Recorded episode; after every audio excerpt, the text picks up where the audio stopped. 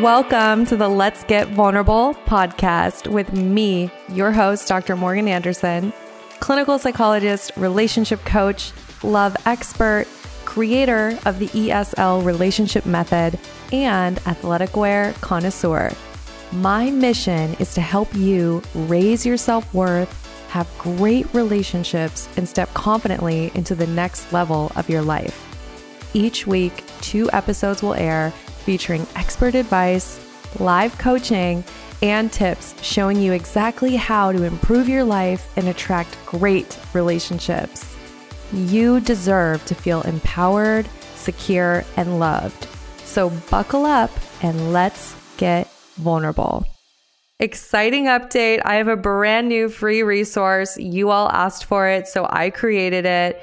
This is a relationship attachment quiz designed to help you understand your patterns in relationships.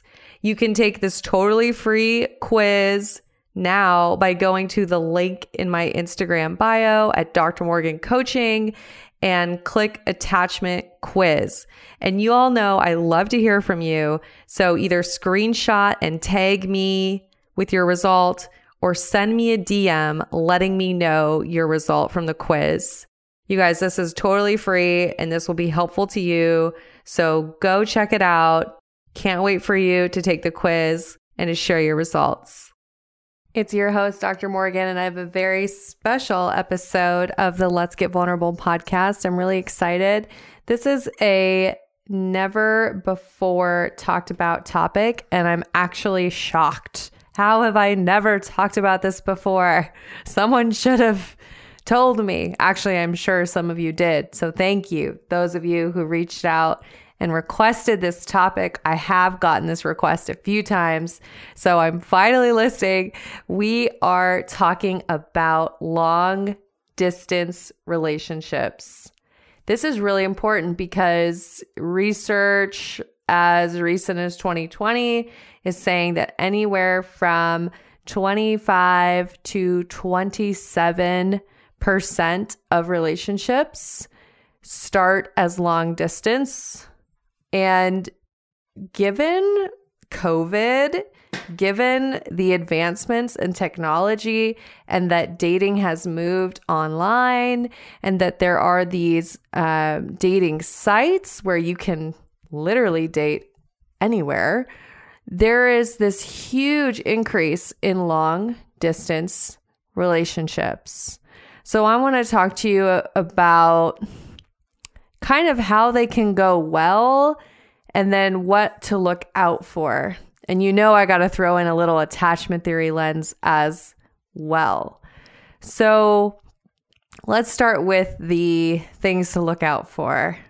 So, long distance relationships will oftentimes be very will be very very appealing to people who are emotionally unavailable uh, particularly those with avoidant attachment style. And of course if you have an anxious attachment style and your belief is that you have to work hard for love and love is unavailable to you, you are also likely to fall in the long distance relationship scenario. So, here's what I want to point out there's a difference between relationships that begin where you're in the same city and then become long distance versus relationships that begin as long distance, right? All of this to say, though, there are a lot of really successful long distance relationships. So it's it's just important to explore what it is for you. Is it that you're anxiously attached and it fits your relationship template if the person's unavailable to you or you're avoidantly attached and you don't do well with lots of intimacy? Is that what's going on? Or is it that, wow, you went to that weekend trip in Chicago and you just really hit it off with that person and you both genuinely want to explore a connection together and reciprocally make an effort to show up and get to know one another, right? So there are so many different kinds of scenarios within that long distance relationship dynamic. I myself have been in long distance relationships that were definitely that anxious avoidant dynamic, and there was not a reciprocal amount of effort. Actually, I can't believe I'm going to share this, but I will. This is juicy, y'all. Get ready. It wasn't too long ago. I won't say exactly when and I won't give exact names. Um, I myself was in a long distance dynamic with someone who I trusted and who I'd actually gone to graduate school with, who's also a psychologist. And it was going pretty well. A uh, few months in, etc. And lo and behold, the one day that we didn't have a phone call was his wedding day. That's right. He was engaged the entire time we were dating, and he had planned a trip to visit. Okay, y'all. Like, I'm not going to say names. And if he's listening, I don't know what to say to you, but here's what I will say. This is someone who clearly had avoidant attachment strategies, who was very emotionally unavailable, who liked the fantasy of, oh, there's this other relationship, right? Like clearly um, also an avoidance strategy to distance from his partner.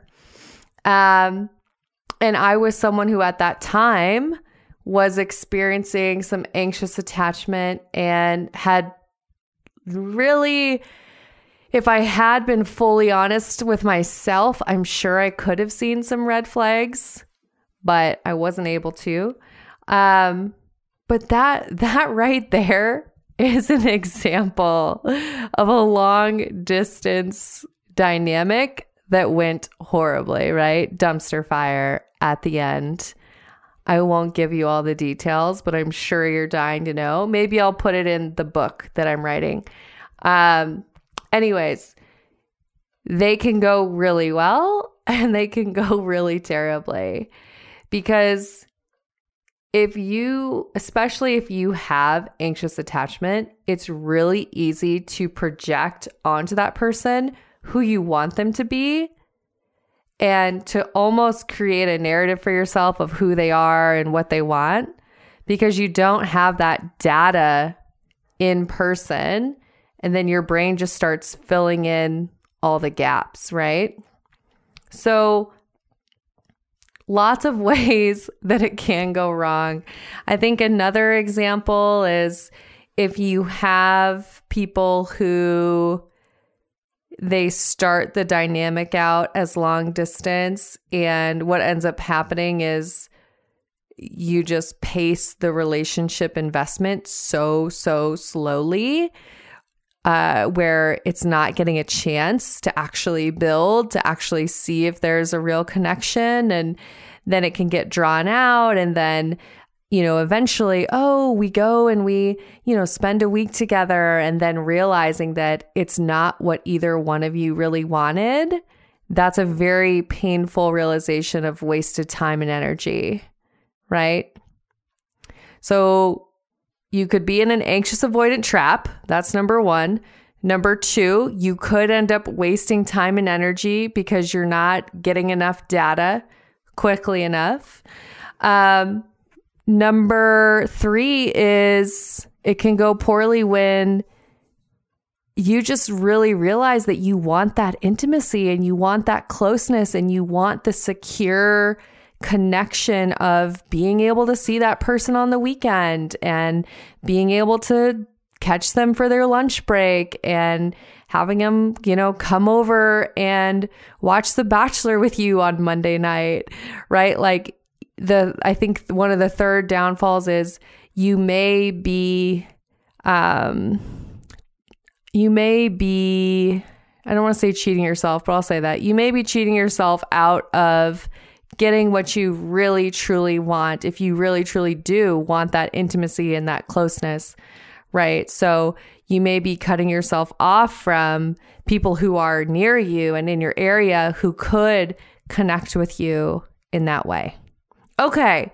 So there's the part of the episode where I talk about some potential downfalls when I gave you a little juicy personal story. Enjoy that. Um, now I want to move into talking about how can you do long distance well. Okay. Here's how you can do it well. You can definitely have amazing communication. That's going to be number one. Not just great communication, amazing communication. Both people have to be willing to communicate very well because based on the dynamic of the relationship, you have to be able to use your words and be on the same page. And it's incredibly important that you learn early, early on how to communicate with one another, right? So, communication. Another key piece is to be really clear about your standards for what you see for the long term. So, what do I mean when I say that? I don't like the word expectations because that implies that you're expecting that of someone, right? Standards are, hey, this is what I want. If you want to meet it, great. If not, I understand, right? So so I always make that distinction between expectations and standards, right? So maybe my standard is, hey, this long distance dynamic can work for up to 6 months or a year. And then after that, if we're still growing and connecting and we want to deepen our relationship, I want us to be in the same place, right?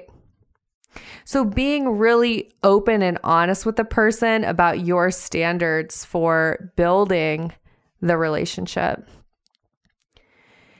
Okay, third way it can go well is always, always, always have time scheduled when you're going to see one another. This is especially important if one of the partners has some anxious attachment tendencies. In order to feel reassured and feel calm and feel like you can relax into the relationship, you need to have that in person time on the calendar and planned. And then it also gives you something to look forward to as a couple. So you feel like you're growing and there's something exciting that you can both look forward to. Um, all right. And then my last final tip with long distance relationship is do your best to be very, very curious about the small things right? Because when you're not physically there, you miss out on some of the person's day to day experiences. You may not even really understand um, their work life, or you you may not know what's going on um, with, with their friends, or there's just these little things that you're going to miss. So you have to really communicate even a higher level of curiosity about what they're going through, the small things. Um, I know for myself, you know, a question like, hey, what was great about your day today? Right?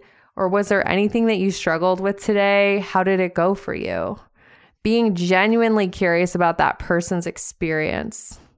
Okay. Oh my gosh, I have one more point.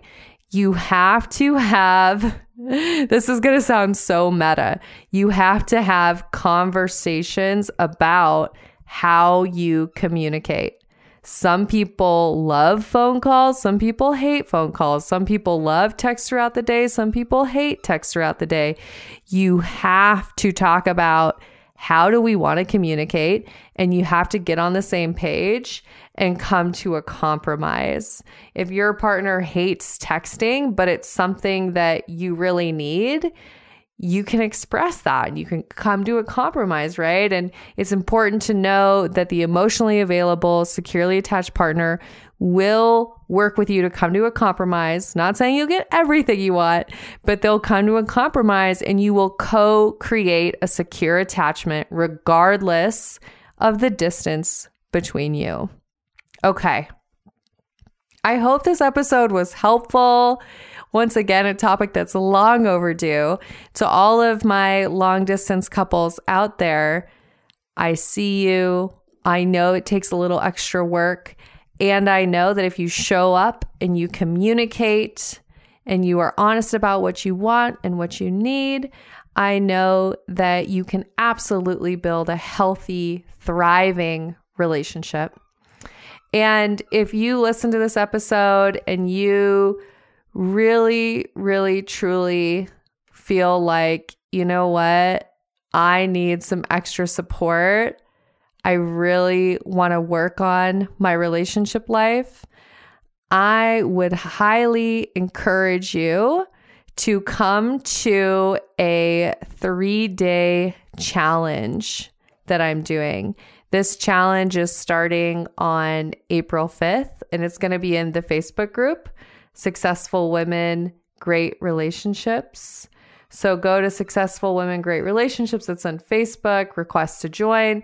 I'm doing a three day challenge starting on April 5th, and I'm just going to be teaching you some key, key things that will help you move towards secure attachment and have the great relationship that you want. So you don't want to miss that free free challenge that'll be starting on April 5th. That's a Monday. It's going to go for 3 days. Come hang out. Successful women, great relationships. That's the Facebook group. Make sure you join. All right, y'all. I appreciate you as always. You know it. And of course, I am wishing you high self worth and great relationships. I'll talk with you soon.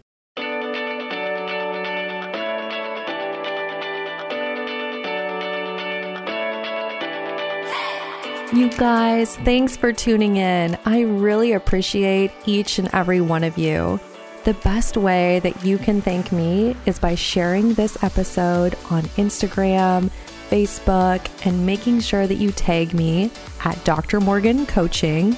And it would really mean the world to me if you took just two minutes to leave me a five star review on iTunes. This podcast is not free to produce and the more that you help this little show grow, the more people will have access to this valuable information. So until next time, I'm wishing you high self worth and great relationships. Thank you for being part of this community.